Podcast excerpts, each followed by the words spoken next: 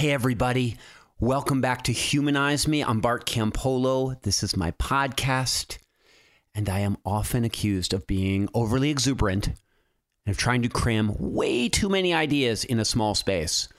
And I'm going to fight those urges today, but I got to tell you, there's a lot going on in the world, in my life, in my head, and and and and I like right like right now I wake up almost every morning with ideas for this podcast of ways to make it bigger and better and more helpful. And I think that part of that right now is just I got so much feedback off that one episode with Marty. And it sort of let me know like there's people out there and a lot of you told me like this is what I'm looking this you told me things you were looking for and I'm like ah, I'm trying to figure out how we can do it all because I, I think we want to have stuff where there are people talking about amazing things in our bodies and in the universe and in our world that that sort of fill you with wonder and awe because we know that like being just excited about life has a tendency to enrich it and make us better people.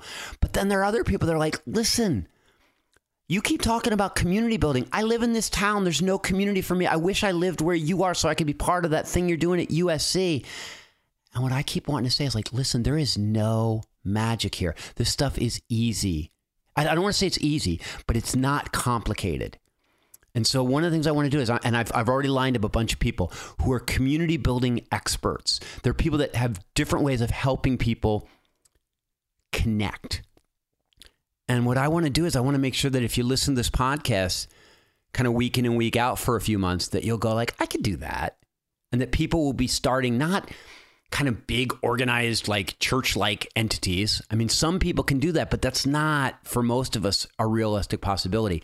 But to, but to start to learn the technology of running a great dinner party or running a great storytelling gathering or, or, running a great something where people come together, a great, a great opportunity for people to connect in that way that really does enrich and shape and sometimes even transform for the better people's lives. So we need to be doing that. Then there's other stuff like there's cool book ideas and there's uh, like this whole idea of creating secular devotionals that I want to talk about. It looks now we've got this discussion thing going on Facebook. So if you go to like Humanize Me podcast, there's a Facebook discussion group and you can join it really easily. And there's a friend of mine who's moderating it, um, a guy named Bob Cleary, and he's doing an amazing job. And and so there's this conversation going on. So you're going to meet people there. Um, and, and it looks like remember I had Peter Montoya, the new free thinkers guy. It looks like we're going to somehow find a way to like com- merge these Facebook entities, and we're going to start putting out not just more and better. We're going to put out content in between the podcasts that'll be cool. And then I think I'm even going to try, and some of you may want to jump in on this. Like, we'll come up with a format and then everybody can submit. But we're coming up with this kind of devotional format where some where like there's a, a reading and then some thoughts and maybe a little follow-up activity but the idea of sort of like our daily bread for people who don't believe in god but who want to each morning have a, like a dose of thoughtfulness to kind of get them oriented right to the rest of their day. And so I mean, all this kind of cool stuff is happening. I want to add music to the podcast. That's a big thing. I, I, I was talking to a young woman the other day who was saying the thing she missed most when she left being a Christian was contemporary Christian music, which was like music that was upbeat and inspiring and it sort of filled her with good thoughts. And I'm like, there's a lot of music like that out there in the world. We've got to we've got to find a way to collate that. And so maybe somebody that's listening is going to go like, that would be a fun project. I'd like to help you with that. And you should write to me and say, because I'm going to need somebody who who kind of I can steer people to. But what I want to do is I want to create like this gigasmic playlist of music for joyful positive living.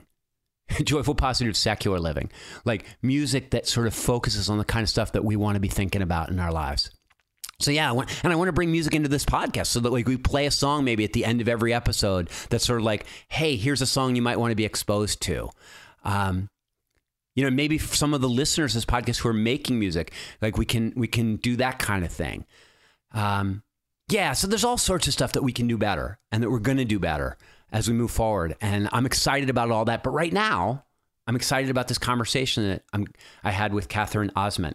And um, she wrote this book, Grace Without God The Search for Meaning, Purpose, and Belonging in a Secular Age. And her fancy publisher, Harper, sent it to me. And I read it and I immediately wanted to talk with her.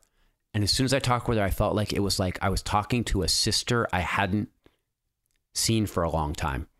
But it was, she's just a, a beautiful woman doing beautiful things. And I think you're going to dig this conversation. I, I, I don't want to say she's doing beautiful things. I would say she's a beautiful woman who went looking for beautiful things in a way that a lot of us are looking for beautiful things. And I think she found some really good stuff. So, uh, yeah, without any further ado, let's jump into that conversation. I'll see you on the other side. You're listening to Humanize Me with Bart Campolo.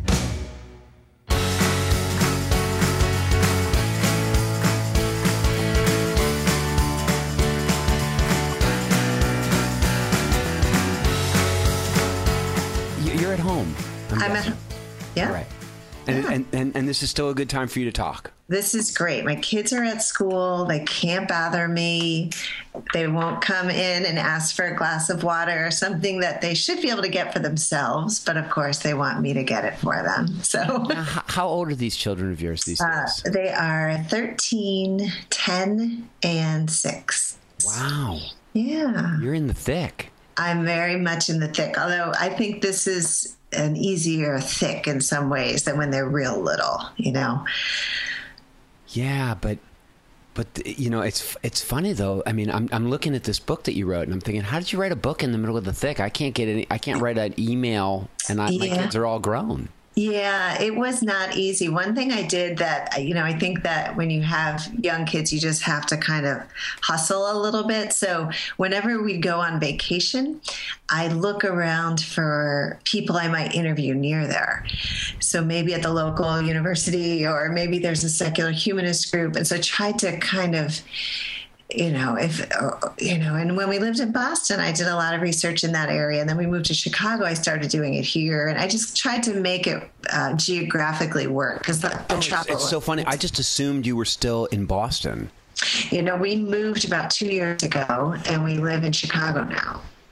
And it's funny, the reason I assumed you were still in Boston was because all these famous names keep coming up in the book Right. And they're all like famous Harvard people and famous MIT people. And I'm thinking, like, she's yeah. just like zooming around town talking to all the smart people.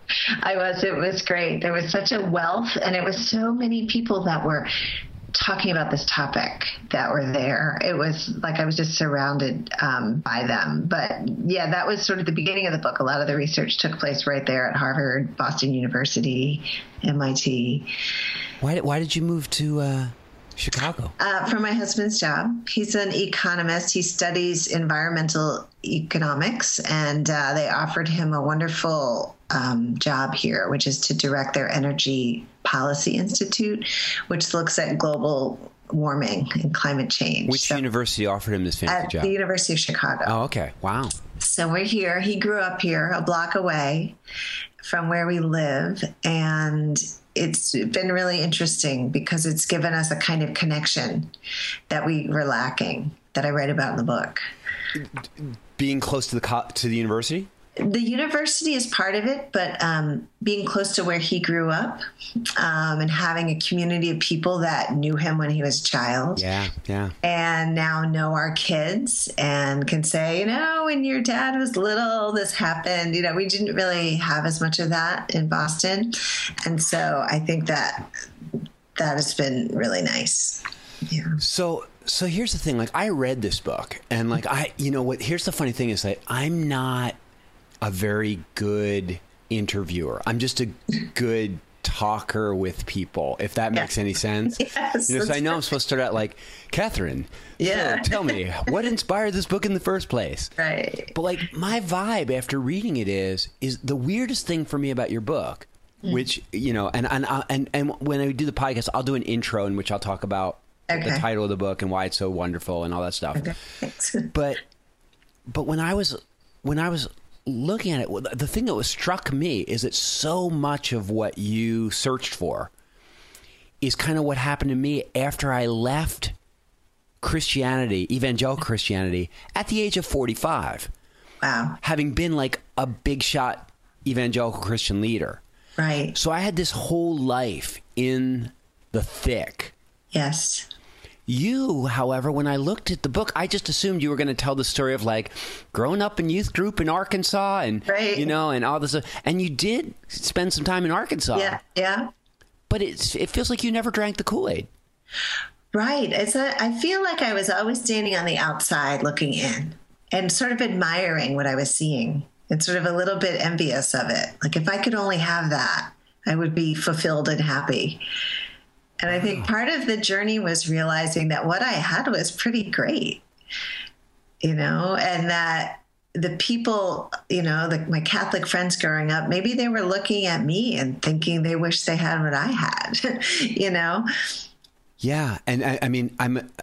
It, it, now you did have some people in your life that had it, right? Like Yeah, oh, your yeah. grandmother had it, right? So there were people, and were they hard, like hardcore Catholics? All of them. No, so the Catholics were really. I was growing up in Connecticut, and I lived in a very um, Italian Catholic neighborhood, and we were the only people who lay on our couches on Sunday mornings and didn't go to mass.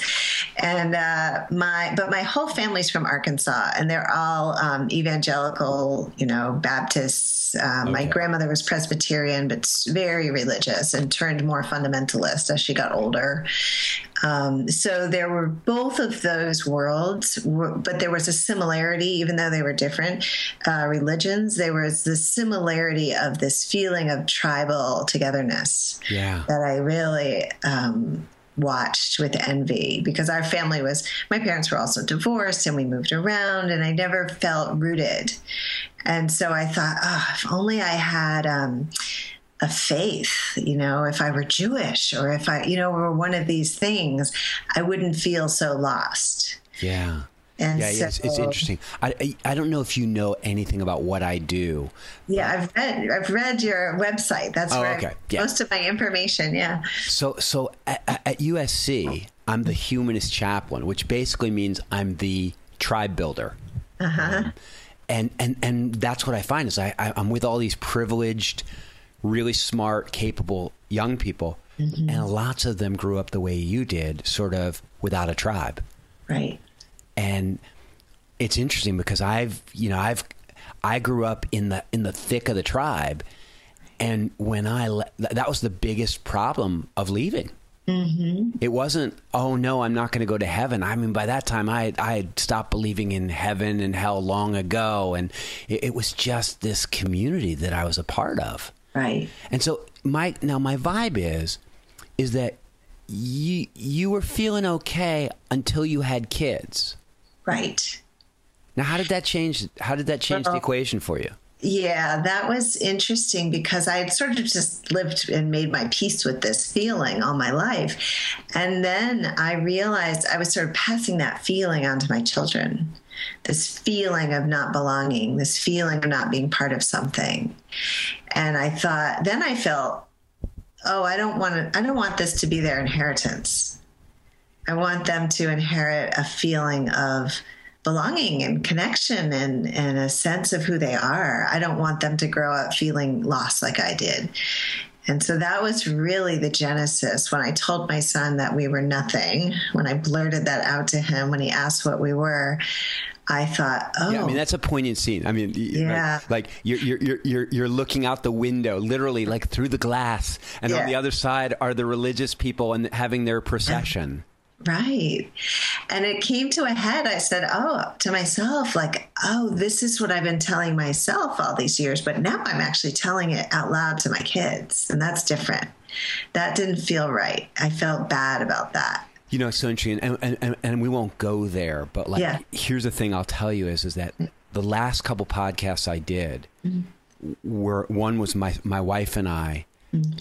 taking up a question that I have never really flirted with much since I since I left Christianity, which was, do I need to be attacking bad Christian doctrine? Right. Um, and so it was this kind of, I had this, I, I read actually a passage of Ingersoll where he was talking about the, the evil doctrine of hell Yeah. and the way this terrorizes kids and the way that this uh, creates in peop people a sense of of just panic and fear. But then the other thing we started talking about was original sin, mm-hmm. and the notion that it's not even just that you're going to hell, but it's that like just by being a human being, you deserve to go to hell. Like Right. you are. And, and one of the things that happened to me, and, and th- th- this is a long way of getting to Yeah. a, a brief point, but one of the women wrote back to me who listens to the podcast, and she said, You know, when I was growing up, they taught me that Christian means Christ comes first, and then I A N, I am nothing. Oh. And Yeah. So the interesting thing is, is that your sense of from outside of religion, you're like, I'm nothing, meaning I don't belong to a tribe. right. But from within the tribe, one of the teachings for a lot of people is Yes. I am nothing. Like I deserve nothing. Like the tribal identity is all that matters and God is all that matters. I personally am nothing. Right. And so it's just interesting like like you know your thing was I'm la- Yeah. I- I'm I'm an individual without a group. Right. And there are these people that are in the group that totally negates their individual Yes. value. You know, it's so interesting you bring that up because I remember as a kid, my mom had a scrapbook of all things from high school. She had an incredibly religious upbringing. And um, one of the things in the scrapbook was this little poem, and it was called Less of Me. And it talked about it was like a prayer, I think. And I don't remember the exact wording, but it was something along the lines of, Please, God, let me think more and more of you and less of me. That was the whole point of the poem. He must was- become greater. We must become less. Yeah. That's, I mean, that's just stone cold. It's in there. Yeah. So, So, so, but, but you're sitting there with your kid yeah. and you're going like, we don't have a tribal identity. And, and you're, it sounds like you're, because of your upbringing, the first place you would go looking for a tribal identity was in organized religion. Yeah, I think religion is so dominant. And it was really, even though I wasn't in it, I was in and out of it, right? Like I, I went to church with my dad and my stepmother and, and attended Catholic school for a while. So I was in and out of it. But um, I was surrounded by it in a way that I definitely felt like the outlier when I wasn't in you know going to sunday services and stuff. And so for me it seemed like that was a primary place where people had their sense of um, of self. And it was also tied into ethnicity you know so my friends were italian and catholic. Um, and my you know relatives were all these you know white Protestants. Um, and I remember I had a, a good Jewish friend growing up. And so there seemed to be something more than just religion, but religion seemed an important part of, of it, of giving people a sense of, of, of identity that was strong. I just realized something that I should do. I'm going to put on my earphones here Okay. on the computer just because I'm worried that your voice is going into my feedback loop. Oh, okay. All right, so this is this is me being technically not excellent. All right. All right. Uh, That doesn't change anything for you, does it? Right. No. Okay, beautiful. Yeah. So, so what do you think now? Because then you go on this like, I'm going to talk to everybody. Right. And I, I, did you guys, as a family, were you trying stuff too? Were you like, let's go to the Unitarian Universalist Church, or let's let's try the Sunday Assembly, or I did some of that. So I, I did. I lived right near Harvard Square at the time, and so the Humanist Hub, which is a, a fantastic organization, had a lot of um, volunteer activities for kids. yeah, Where you could go and do a park cleanup or a meal packing. And so I did things like that with them because those are things I would have done otherwise. Mm-hmm. But I didn't really want to use them as lab rats in my experiment. Do You know, I was a little bit, I mean, I did, once I took them to church and I made them go to Sunday school, and afterwards they're like, don't ever do that to us. and, um, and it was, you know, it was sort of like my story to tell. And even um, when I introduce them into the book, I try not to give them feelings they weren't having. I try to just say the questions they asked me or the things they said as really prompts for me to go out and find answers. And I didn't want. I just I, I started to feel a little queasy because I thought I would do all that and I would bring them along with me and then I thought I don't think that's it didn't sit well with me to do that so that I didn't about- end up doing that. What about your husband? Yeah, kind of the same thing. I mean, he's Was in he the into book it? To some degree. Well, he's really he wants the answers because you know he was raised Jewish. He sees the power of religion, but he doesn't want to go back to synagogue, and it hasn't since his bar mitzvah, pretty much. And um, so he wanted to know what the findings were, but he did not either want to go through the process. In fact, one day I came home from the Universalist, Unitarian Universalist Church, and I said, I think I found the answer. Let's go to this thing. It's great. They've got the kids program. And he's like, Well, you know, I could never do that. Like, it feels too Christian to me. I can't go to a Unitarian church. And I said, and I was just crestfallen. I was like, How am I going to end my book? We're not going to have It was supposed to have the happy ending.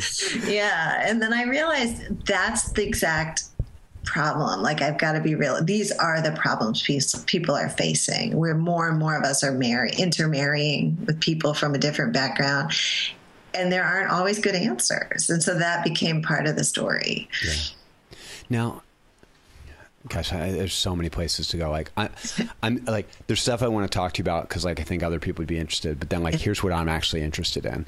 Um, it's all about me. Um, so here's my question: Is like, I know you had a you, you checked out like Sunday Assembly, and I don't know, did you check out the Oasis people, or did they not exist? They did exist but i just couldn't get myself to them they were too far from where i was living so i actually hope to go to them at some point but um, i've learned a lot about them i actually interviewed someone from there the other day for a story i'm working on Yeah, I mean, if there is an answer, Mm-hmm. uh, an organized answer that exists right now, it's Yeah. them. I mean, Yeah. I've, I've spoken at the one in Houston. I spoke at the one in um, in Kansas City. Yeah. I'm really tight with those people. yeah They, they've they've just gotten connected with a guy named John Dehlin, who you probably have not met either. But John runs a podcast called Mormon Stories. He is the guru of ex Mormons. oh Um, he has 20,000 podcast listeners all of you know and, and all he does is he interviews people telling their stories of like exiting the mormon church which is the most tribal right. of them all. And Right. the loss of being a mormon is total. Yeah. You get cut off. It, Yeah. it, has economic ramifications. And it was it's such a wondrous community. They do they're so good to each other that when you lose it you are adrift in the world. That's right. And John's actually fallen in with the Houston, the, the Oasis people Uh-huh. because there are more Oasis congregations popping up in Utah than anywhere else right because those people are desperate. right And that's the closest thing that they have. So, you know, they meet every week. It's not like Sunday Assembly, which is just once a month. right But it's it's the, the question. I there, this is all leading to a question for you. Yeah. Is that is if you'd have walked your husband into something Mm-hmm. that was thoroughly secular, yeah and yet emotionally resonant. Um, right Um, because, like, like, and, and I, I can understand like Sunday assembly. It's just a little too, a little too rah rah for Right. for any of us. Yeah. Um, or not for any of us, but for a lot of people. Yeah. And especially for somebody like with your background, or maybe Yeah. with my sort of background. yeah But I still want emotional resonance. right And I'm guessing that when you went into the UU church, you Mm-hmm. felt a little bit of like, okay, this is a little like the stuff I remember from Catholic school. right This is a little like what the evangelicals had. But you, that's is exactly why your husband's going like, that's why I don't want it. right But what would what do you think would happen to a guy like him if you walked in, if you walked him into something that was thoroughly secular like the Oasis? I just don't think he wants to join something like that. I think it's part of that non joining. So I think it's funny because people always say, "Well, what did you find? What's the answer?" And and for me, I love to go to places like that. And I went to the Humanist Hub a lot, which I think does a great job. Um, I found this wonderful storytelling community called the Hearth in Oregon. Um, Oh, that's when I- Mark Yaconelli, right? yeah, You know, yeah. he's an old friend of mine from our Christian days. Oh my gosh. Oh, all through your book, I'm like, I know that guy. Yeah. I, I remember her. Um, Yeah. Yeah. Oh, yeah. But Mark's a wonderful person, and he has that kind of quiet charisma that Right. just people just want to be around him. See, my husband would probably resonate with that. Like he and I, if we had the hearth here in Chicago, that would be the kind of thing we would go to because it's. I, I, think the things that we, you know, we like to go out and hear live music or go to a play or, you know, and it feels a little bit in that vein. It's less of a sort of set regular community, which I feel like we have in our neighborhood, which is sort of another thing that I sort of discovered. Um, and it's more of a, a collective experience. And so I think that we like to have these collective experiences, but we don't always want that to also be a regular Sunday community. Um, I don't know if that makes sense. So I live in a neighborhood called Hyde Park in Chicago, and it's got this sort of really interesting history and community that is. It is our oasis. I mean, we live in an oasis now, and it's um, very religious. There's you know lots of there's seminaries and and religious institutions and houses of worship, but there's this undergirding of secular humanism in the whole sort of part this part of town um, and it's a long history of activism and um, community service and commitment to diversity and helping others and i feel like that is what we were looking for really and that we ended up finding it i was surprised i didn't know this is where i was going to find it ended up finding it just on my street, basically, you know, in the yeah. people I interact with. This And- doesn't surprise me at all. Um, I spent the last 10 years before I moved to LA in Cincinnati living as part of an intentional community yeah. with four, fi- four families on the street in this very hardcore inner city ghetto. And we built kind of a neighborhood fellowship there. Yeah. And it was, you know, it was a secular kind of deal. I mean, you know, a lot of us were burned out ex Christians, and, mm-hmm. um, and and so, but what was interesting about it was, is it was, you know, street people. It was hard, difficult personalities, bringing them mm-hmm. together. But we were able, over the course of a few years, to create a real family, a real fellowship there, mm-hmm. and everybody lived within four blocks of each other.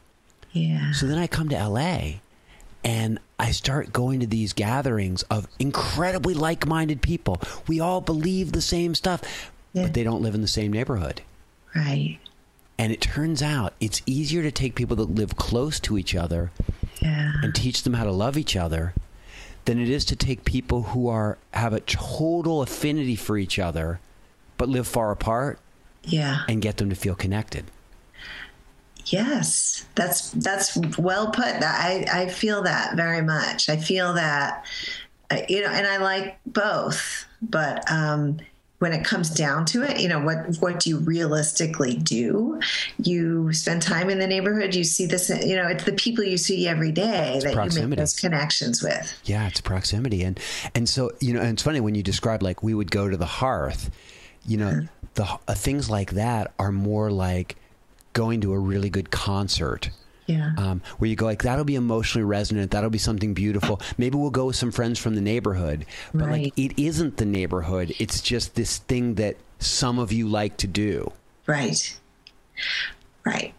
And what's interesting about the Hearth is that it is these big quarterly events, you know, and he draws like 400 people or something into the synagogue. It's the biggest place in town. So we had to find that to fit everyone. But he also has satellite smaller groups throughout you know the year for families say or teens or something and so i could see you know if i lived there I could see getting involved more on that grassroots, more regular level because that to me felt like it was it was about the immediate community. You know, I mean, Mark Yaconelli started it. He said because neighbors didn't know their neighbors anymore. Yeah. People weren't really helping each other, and so here's a way people will stand up on stage and tell a story about something they've struggled with in their life, and hopefully engender some compassion among everybody listening. Um, it's always a series of these storytellers, and the idea being, let's let's get to know our neighbors. Let's get to know each other. And, and it doesn't matter what our beliefs are. We all have these human experiences. Let's share those. And at least we have that as our common denominator. Did you come to that conclusion that it doesn't matter what our beliefs are? Or do you think beliefs really do matter? I guess it depends on how people use their beliefs, right? I mean, so we and our kids have friends in our neighborhood who are Mormon and Muslim and Catholic and Jewish and um, I don't know if we have any evangelical friends, but maybe we do. We just don't know it. Oh no, you know it. Yeah. the beliefs, um, they don't come up, and again, I think it's because we live in in in such a mixed community. But that. What, but what about your conversation with Marshall Ganz? Because like Yeah. when you were talking with Marshall Ganz, who's like this fancy intellectual at Harvard, yeah. he was talking to you about the idea of needing a public narrative Right. and that you need a kind of a big story that tell, that that organizes our relationships not with God necessarily Right. but with each other Right. and and so if you, you're in this neighborhood and everybody's relating to each other but what's the public narrative So I think the story is the neighborhood. I think um, we live in Hyde Park. That is the story of us, as Marshall Ganz would call it. And we here in this place value diversity. And so you can be whatever you want, but then you have to let me be whatever I want. um, and so it was sort of um, getting at least where I live, I think it's getting underneath the beliefs to what are our values. Um, you know, our friends who are religious, they're living here because they value diversity as well. And they value, you know, the institution of the University of Chicago and education and science and and also um, you know, being good people. And so I think that we don't really talk about beliefs don't come up as much, but the story of us is we live in this kind of lefty liberal, you know, enclave in Chicago. And that's what connects us. And so when there's a, a fundraiser, you know, at the local neighborhood club, and we get all our, our sons out to go play basketball to raise money for the neighborhood club. And and the beliefs sort of take a little bit of a back seat. I mean, I think that's part of America's secularization story that's happening right now, but it's not happening everywhere, obviously. But that, you know, the hope is that we will come to see that what we share is actually pretty large and what we disagree on, you know, we- we'll disagree on, but let's agree to disagree and let's talk about what we have in common. and i wonder if that only works for really rich really smart people. It may be that I live in a really privileged place for that. oh there's no question that you live in a really privileged place. Yeah, yeah, um, yeah. No, that I think that's true. But um, I mean, I just wonder about that because, Yeah. I, you know, I, I, I sort of feel like there are a lot of things w- w- that work really well if you have a whole bunch of really educated, rich people. right. Well, and it's true that a lot of these secular, you know, humanist groups, that's who's going to them, right? Um, and and yet, I do think there's some something going on on the internet where people are of any walk of life and of any region of the country are able to find like-minded um, companionship see, that's the problem. That's not the solution. That's the Yeah. problem.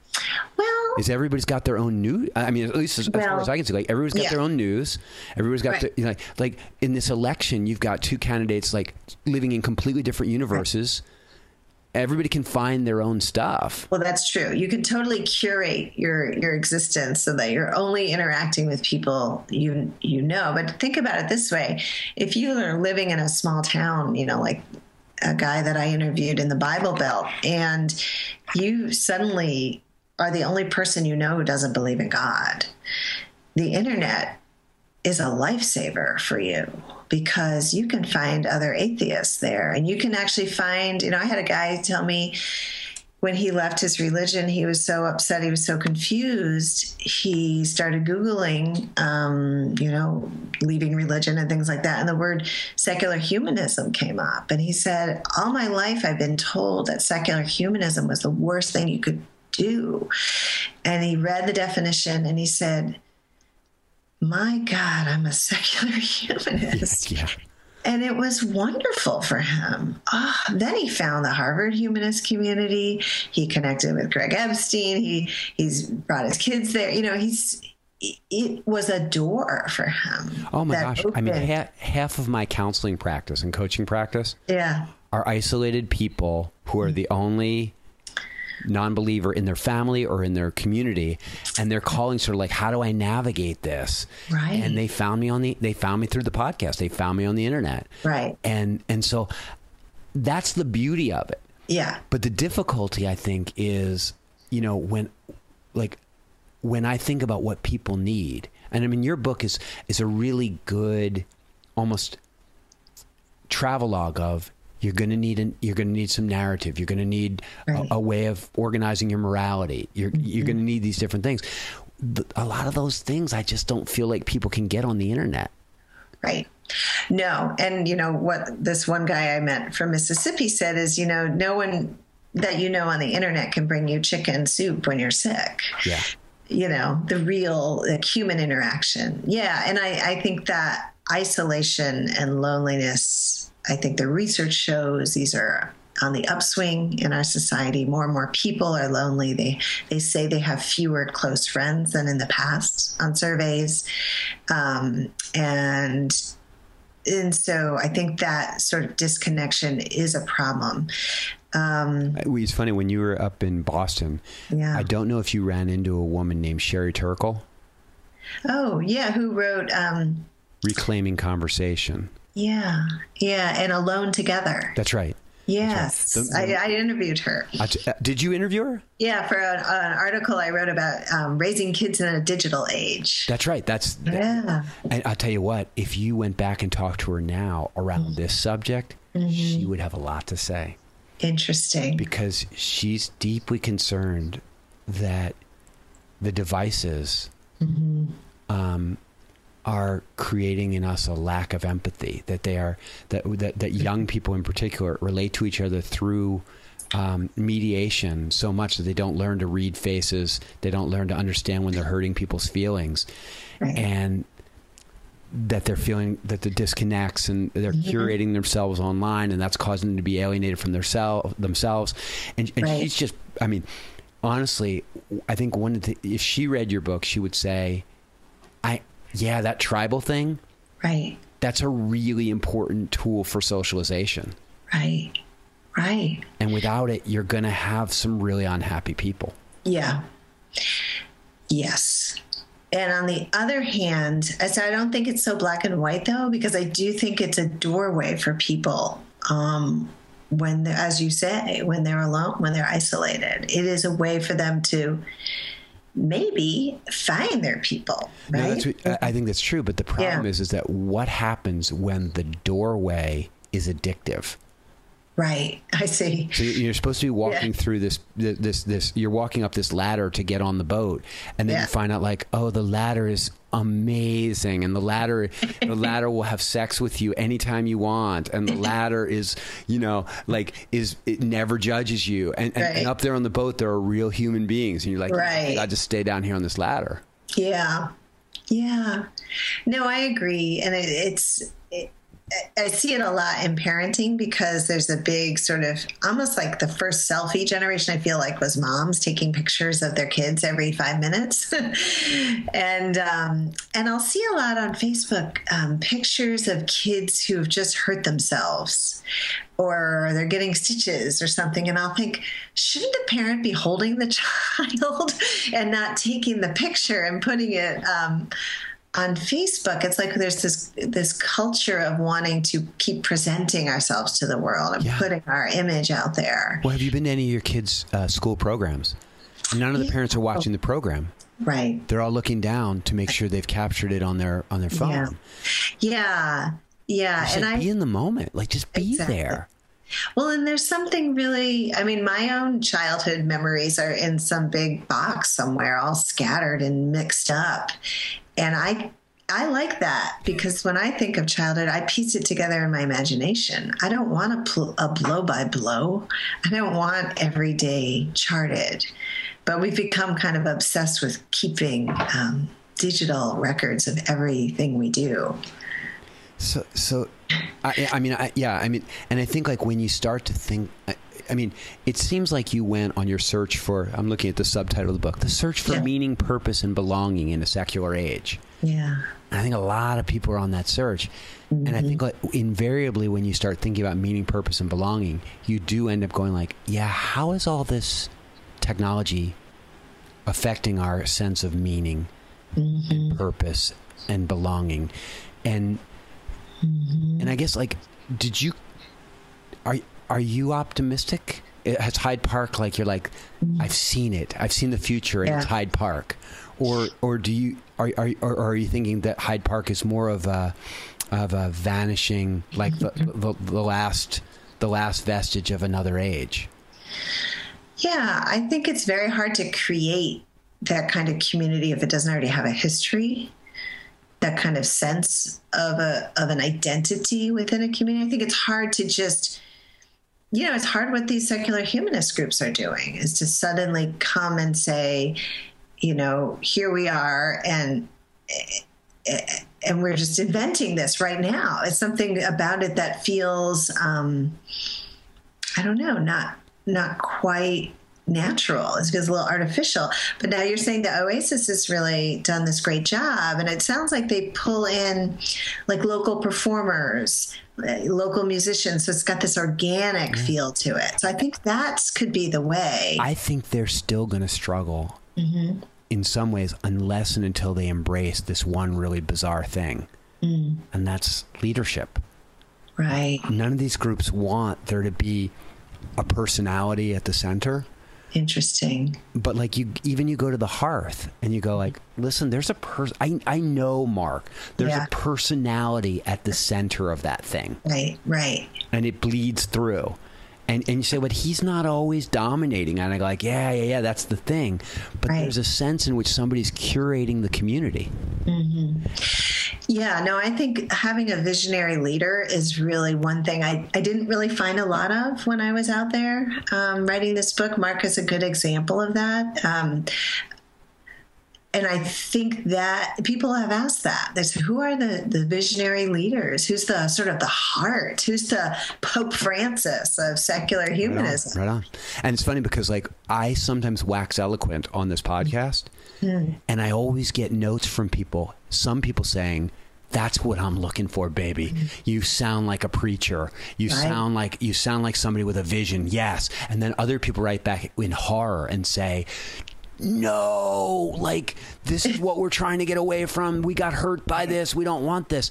Right. But I don't think there's any substitute for it.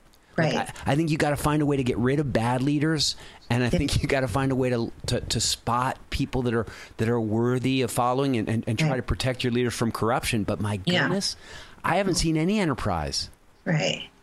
You know, I, there's not a university on this yeah. on, on the map that really thrives without somebody at the helm, somebody who has a vision. Well, look how Bernie Sanders galvanized a whole generation yeah, of yeah. millennials. I mean, he he was authentically speaking about you know real issues, and I think the Bernie Sanders phenomenon is exactly what what we're talking about is how do you take as you know i know he's got a jewish background he seems like a secular humanist to me but he I wish he would have just said it um, that's the kind of thing I think really people people want to be moved. They don't want to just have a lecture. You know, I, I can go to a lecture at any bookstore or university. If I go to one of these groups, I actually want to be moved um, to think differently. And, and, and, you know, it's funny because I, I, I took over the Sunday Assembly in Los Angeles one week. Uh-huh. I convinced their leaders to let me run it, and I ran it in what I would say is like an emotionally resonant way. Yeah. Like the music that we picked was was yeah. choral music mm-hmm. about values. Right. There were greeters like at a church or synagogue. There, there were, there was, you know, there was all kinds of stuff that was aimed at the, the, the personal testimonies, and then I preached a sermon Right. about about caring about other people Right. and about building a community that was identified that way. And I mean, it was so interesting because there was a huge response at the end. People stayed around and talked. I thought, we've done it. We've, Yeah. you know, we've. We, and their leader sort of came back to me and said, like, that was really amazing. We're not going to go there. yeah. That freaked a lot of people out.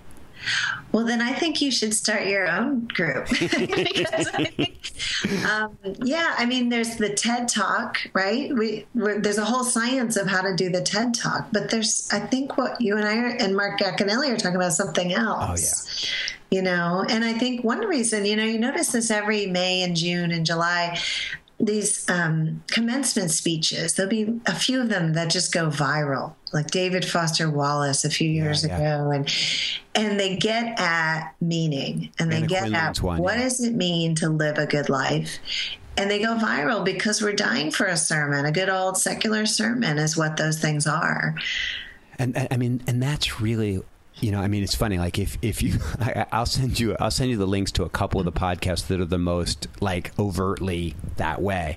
yeah And um, and I'm I'm convinced that the people that are going to build this movement are going to be people that come out of religion and that aren't afraid to use what they learned there yeah um, because that isn't that isn't Christian technology or Muslim technology or or, Right. or, or, or Jewish technology. That's just human technology. Right. That's a bunch of people that have been living as pack animals and tribal animals for thousands and 1000s Mm-hmm. of years, going like, yeah, you know, if you move together um, in rhythm, that'll help you.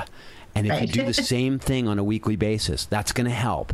Right. And, and yeah, and if you have somebody that goes around and sort of sits with people and gives pastoral counsel, then when people show up on Sunday, they're going to feel they're, they're going to feel more connected. And the person who puts together the program will know what it should include because Right. he or she will have talked to everybody. Yeah. And so i'm really it's it's interesting that you say that in your sojourn you didn't find a lot of great leadership or a lot of charismatic leadership. Yeah.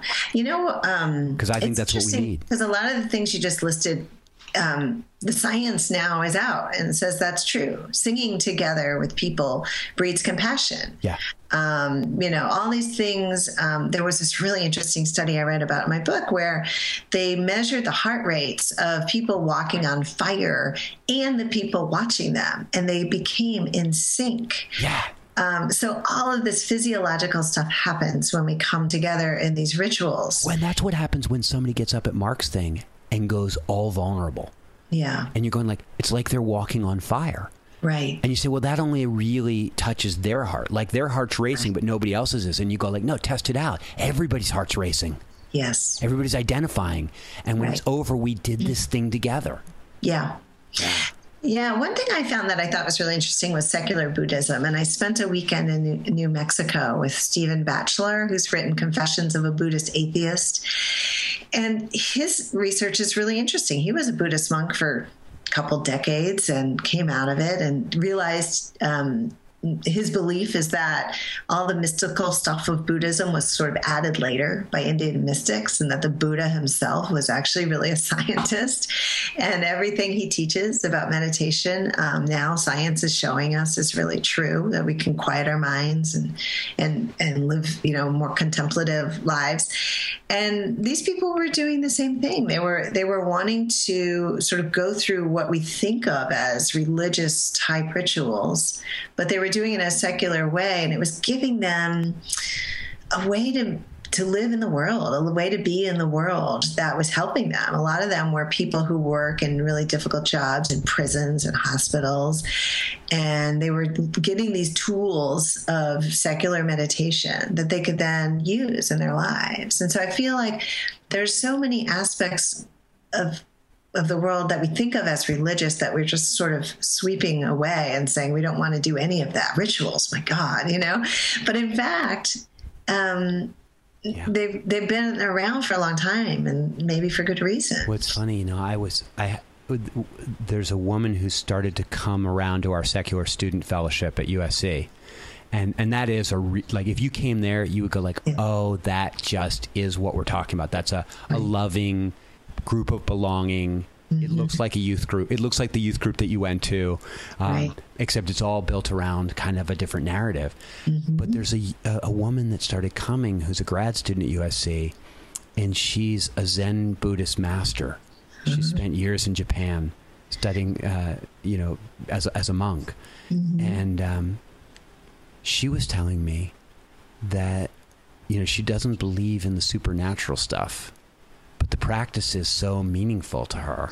Mm-hmm. But she said a lot of her colleagues are being co-opted by companies like Google, who have figured out that all these meditation practices really work Yeah. and they enable you to get more out of your workers. and so she said it's a huge moral dilemma mm-hmm. because if people are living essentially unhealthy lives and you use a practice that's very, very humanizing to make it possible for them to like to, to stay enslaved to a machine that's bad.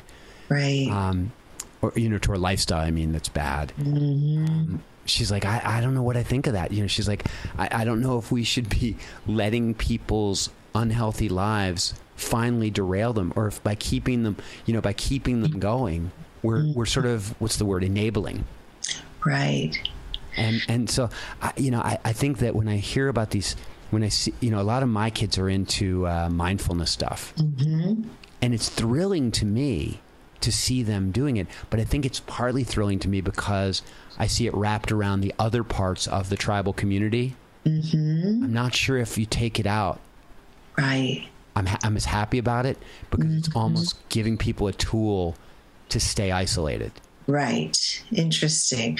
Well, that's funny because they, they talked about isolation at this at this retreat. It was at the Upaya Zen Center, and Rosh, Roshi Joan Halifax, who who runs the place, said, you know, the biggest mistake you could make is come here to hide out from the world.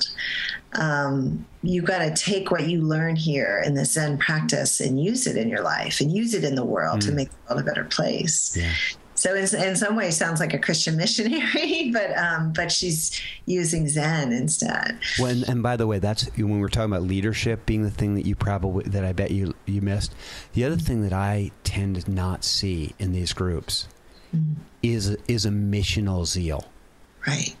They're sort of like we found this way, and we put up a sign, and we invite everybody who thinks this way and who wants to live this way to be in this group. But they don't think, they don't have this kind of inner sense that this is a better way mm-hmm. than the way that people are living out in the street. We mm-hmm. should go out in the street and try to and try to draw them in. Right. And that's, I think, you know, if this if if this way of life is going to actually develop into like mm-hmm. a new secular religion, it's going to have to get a little bit evangelical. Yeah. And do you think it's based in cynicism? Like, oh, what can I do? I, is it a feeling of powerlessness, or where do you think it comes from? I think it's a I think it's a reaction to all the bad religious I see. evangelism that people are seeing, like to all the manipulative stuff. Mm-hmm. But you see, like the funny thing is, like I was an inner city youth worker. You know, Yeah. I used to go to kids that were living really messed up lives and say to them, like, join my community, Right. enter into this. It'll be a better life for you. You'll have better relationships here. You're going to live a better life here. And they Mm-hmm. would always go like, well, what do I got to believe to get in? And I would be like, well, you actually have to believe quite a bit. right. Um, but now, I like you don't have to believe anything to get in my communities. It's a value based community rather than a, a belief based community.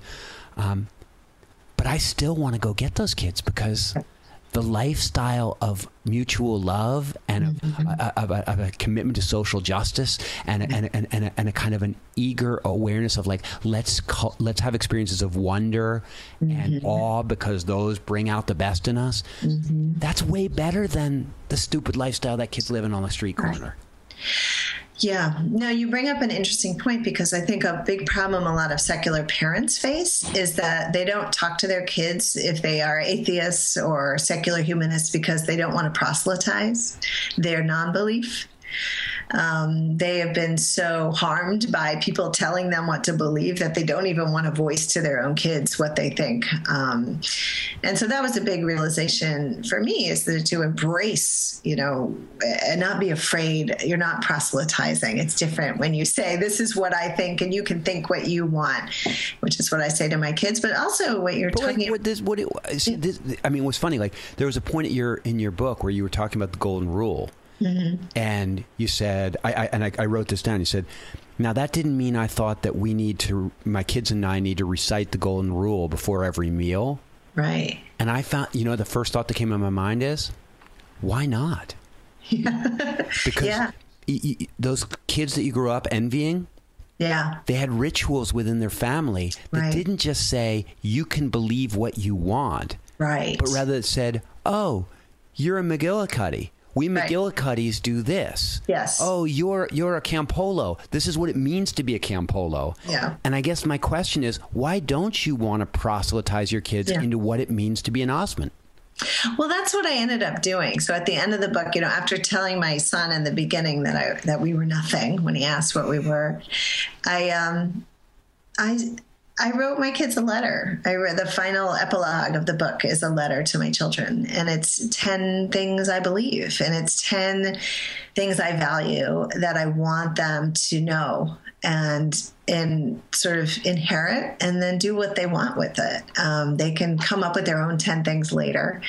Um, but that at the end of the sort of the journey was this sort of, oh, I do believe these things. I do have this worldview and they need to know it. And and now we do talk openly about it. So we don't recite, you know, things from the Bible or, or but I, I get your point. Um, but we do talking openly about that is now our ritual, I guess. Um, and I think that for non-religious parents, it sometimes takes a little nudge to get there to realize um, you know we've lived in this religiously dominated world for so long but you have you know secular beliefs and values you can share with your kids just as easily. It's so interesting because I've decided a couple of things mm-hmm. um, that are similar to what you've decided, but a little different. Mm-hmm. The one thing is, I've embraced the word religion mm.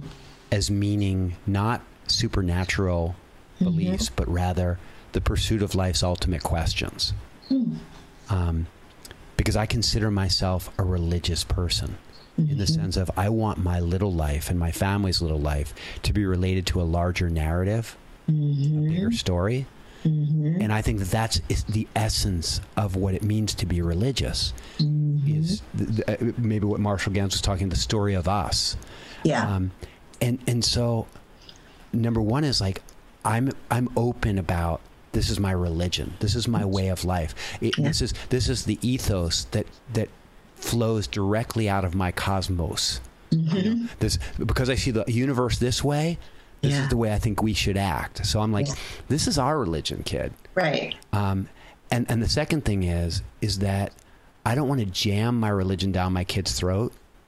But while they're little, I wanted them to understand, and I want little kids to understand. Like this is this is this is our religion. And you mm-hmm. don't have to you don't have to keep it as you grow up. Like you get to choose whether or not you want to hold on to it. But Yes. but but you you start out with it mm-hmm. because you were born to me. right Like it's and, and like other people, if you were born to somebody else, you would have a different religion. But like mm-hmm. one of the things you get from your parents is your starter religion, right and this is Right. our this is our starter religion. This is what I'm starting. with. So like I, we now in our family, and my kids are all grown, but I'll have grandkids soon. Um, we we we pray before every meal. We don't pray to God. yeah We just stop and look at each other and we Yeah. give thanks interesting um, because the fact that that life doesn't come from anybody doesn't mean it's not a gift. right Um, and so grace grace without god we, it's exactly we say grace without yeah God, yeah and and I think that the one thing I would say is that those ten things you wrote down, Mm. I think it's okay to say to your kids because you say this about all sorts of other things. You're like, I want you to share. yeah I want you to I want you to grow up to love each other. Right. I want you to grow up to be polite. And I think it's okay to say like the reason I want you to be polite is rooted in these 10 things I believe. Right. And so I want you to believe these 10 things until you find unless you until and unless you find something better to believe. Exactly. No, exactly. They are like a secular Ten Commandments, Yeah. is sort of the joke we have about them. No, and we do a similar thing at night. Every child, like when we put them to bed, they say two things about the day that they're grateful for. And that's just a little ritual practice that we just started randomly. And then I later found out that ritualizing your gratitude by thinking of or saying or listing things you're thankful for does create greater compassion. And so there are these ways we can sort of marry the research to these practices and, and have a more meaningful life, I think. Um, And I, I, I deeply hope. I, I mean, when I think about your family, and especially, I mean, I get honest, honestly, I'm thinking about your husband yeah. because the, the the the community builder in me sort of sees a guy like that as a challenge. Yes. And what I think is, I wonder if he came to my community, mm-hmm. if he would say, "Now there's a community I can join." Yeah. I, I mean, I know there are people that aren't joiners, and not everybody needs to be a joiner. Right. But I feel like when you have kids, you, you want to raise your kids with other people that are sharing your values. You Right. want them to hear the same stories. You want to. You want them to be. You want. You want to know if you get cancer, who will bring the casseroles by. oh, yeah. And I, I, I always find myself thinking about guys like your husband and thinking, I want to build a ritual, a way of talking about life, a way of talking about compassion and goodness mm-hmm. that'll appeal to somebody like that and that'll draw them in because I think that the future really depends on whether or not we can create a new kind of tribe It mm-hmm. isn't us against them, Right. that's really us. We know Right. who we are for Right. them. You know that we, that Yeah. we exist to serve, right. and that we exist to make sure that all the other tribes are doing well too. Right. But we know who we are, Right. and we know what we care about, and we know how we dance, and we know what we sing. Um, and so, you know, I, I, I, I can't thank you enough for that book because I've, gi- I've I've I've loaned it to some people. I've been telling people about it because to me it is a really thoughtful journey to this same, to this conclusion, Yeah. and that is that meaning and purpose and belonging above all are are what make us human. yeah. Right. Completely human. Yeah. Thank you. I really appreciate that. I feel like we could talk for hours. but we're not going to. We're not going to. We're going to hang up now. But this was this was just lovely. Thank you so much for taking the time to talk with me. I enjoyed it very much. Thank you. To the degree that this kind of thing is is not just a book you wrote, which I don't think it really is, but is a, a sort of a life a journey you're on. I really like. I- I'd love to sort of send a few things your way if you don't mind. Like I don't want to seem like a creepy a Yeah. creepy guy who's like trying to like sell you on a way of life. But when I got done reading your book, I thought I have like I passed through Greg Epstein.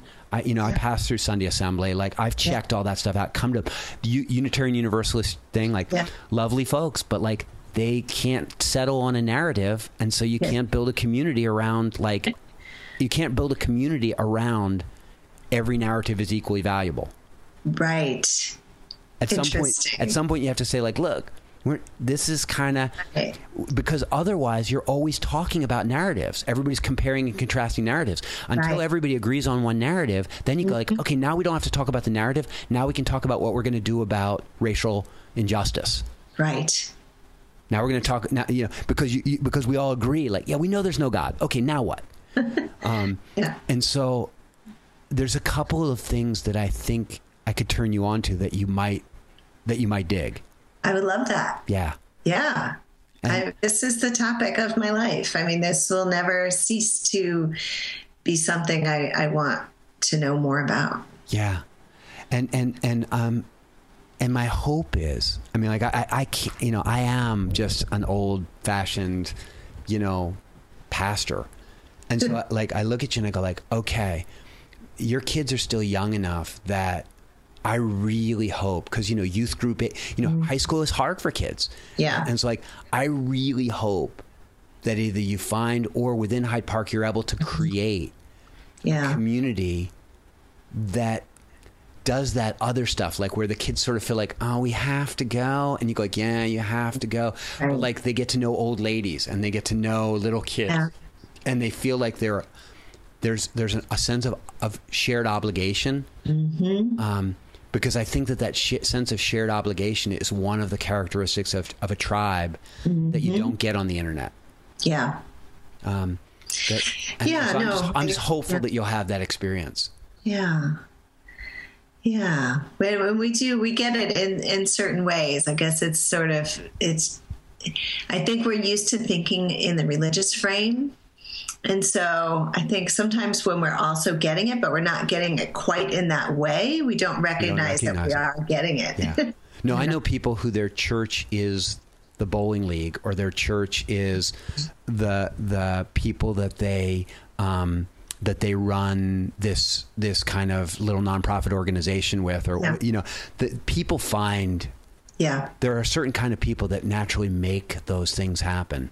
Right. You, I've seen restaurants that are churches. Yeah. No, my daughter, who's 10, says that she's part Christian, part Jewish, and part gymnastics. Oh, what a beautiful, what a beautiful. So uh, that's it. Those are her people. Yeah. You know, and and my son's basketball team are his people.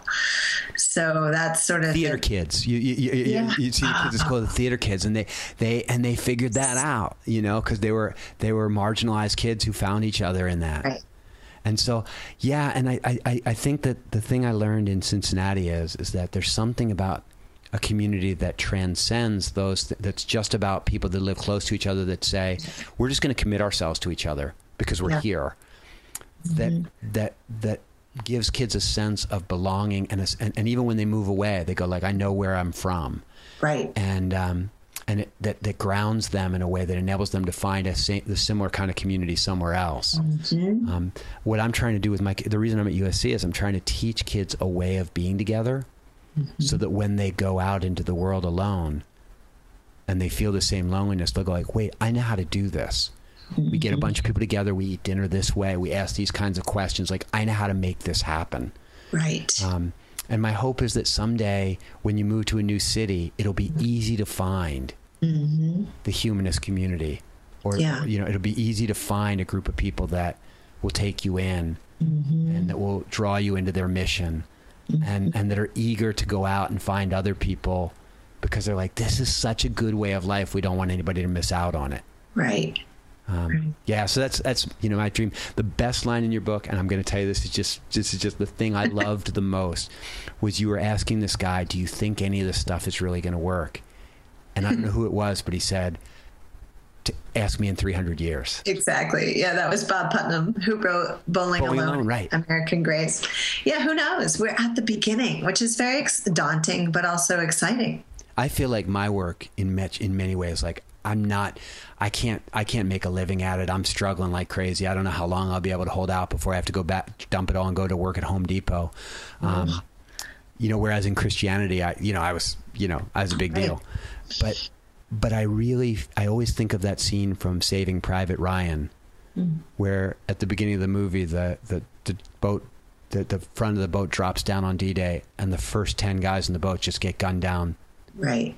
and you say like and then the rest of the movie is about these heroes that save the world mm-hmm. you think like you know the guys who got gunned down they saved the world too Right. they, they took the bullet that meant the other guy could get up the beach yeah. and i sometimes feel like a lot of us are going to fail Yeah. at this secular community building and people are going to learn from our mistakes and they'll say like oh that sunday assembly thing yeah you can't sing those stupid songs that's not going to work Right. and somebody else will sing better songs and and that if it all happens 300 years from now i'm okay if i failed Mm-hmm. but that but that the human race ends up with a way of life that makes it more likely to keep going Right.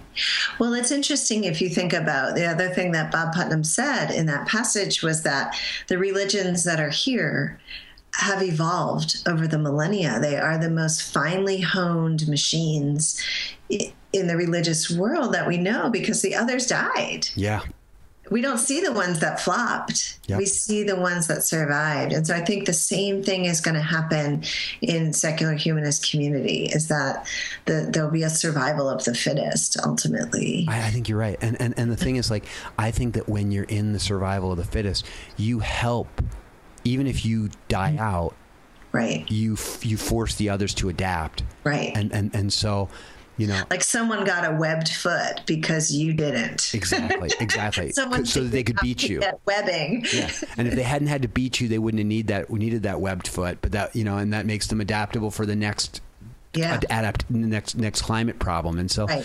I'm just I'm really committed like because ultimately like I look at someone like you Mm-hmm. and you know reading the way that you were talking to your kids, just those conversations. Yeah. You know, I, I had kids and I, I I know what it's like to be sitting having that conversation and I just thought, you know, if if something I can do will make it a little more likely that 500 years from now, some woman will have their her little boy in her lap, be talking to him about what it all means. Yeah. I, I want to do that. Yeah. Because like, and you go, like, but you won't be there, and you don't believe in eternal life, and you won't know about it. I go, like, ah, it just makes me happy now thinking Yeah. about it. The Yeah. idea that that this kind of goodness will go forward.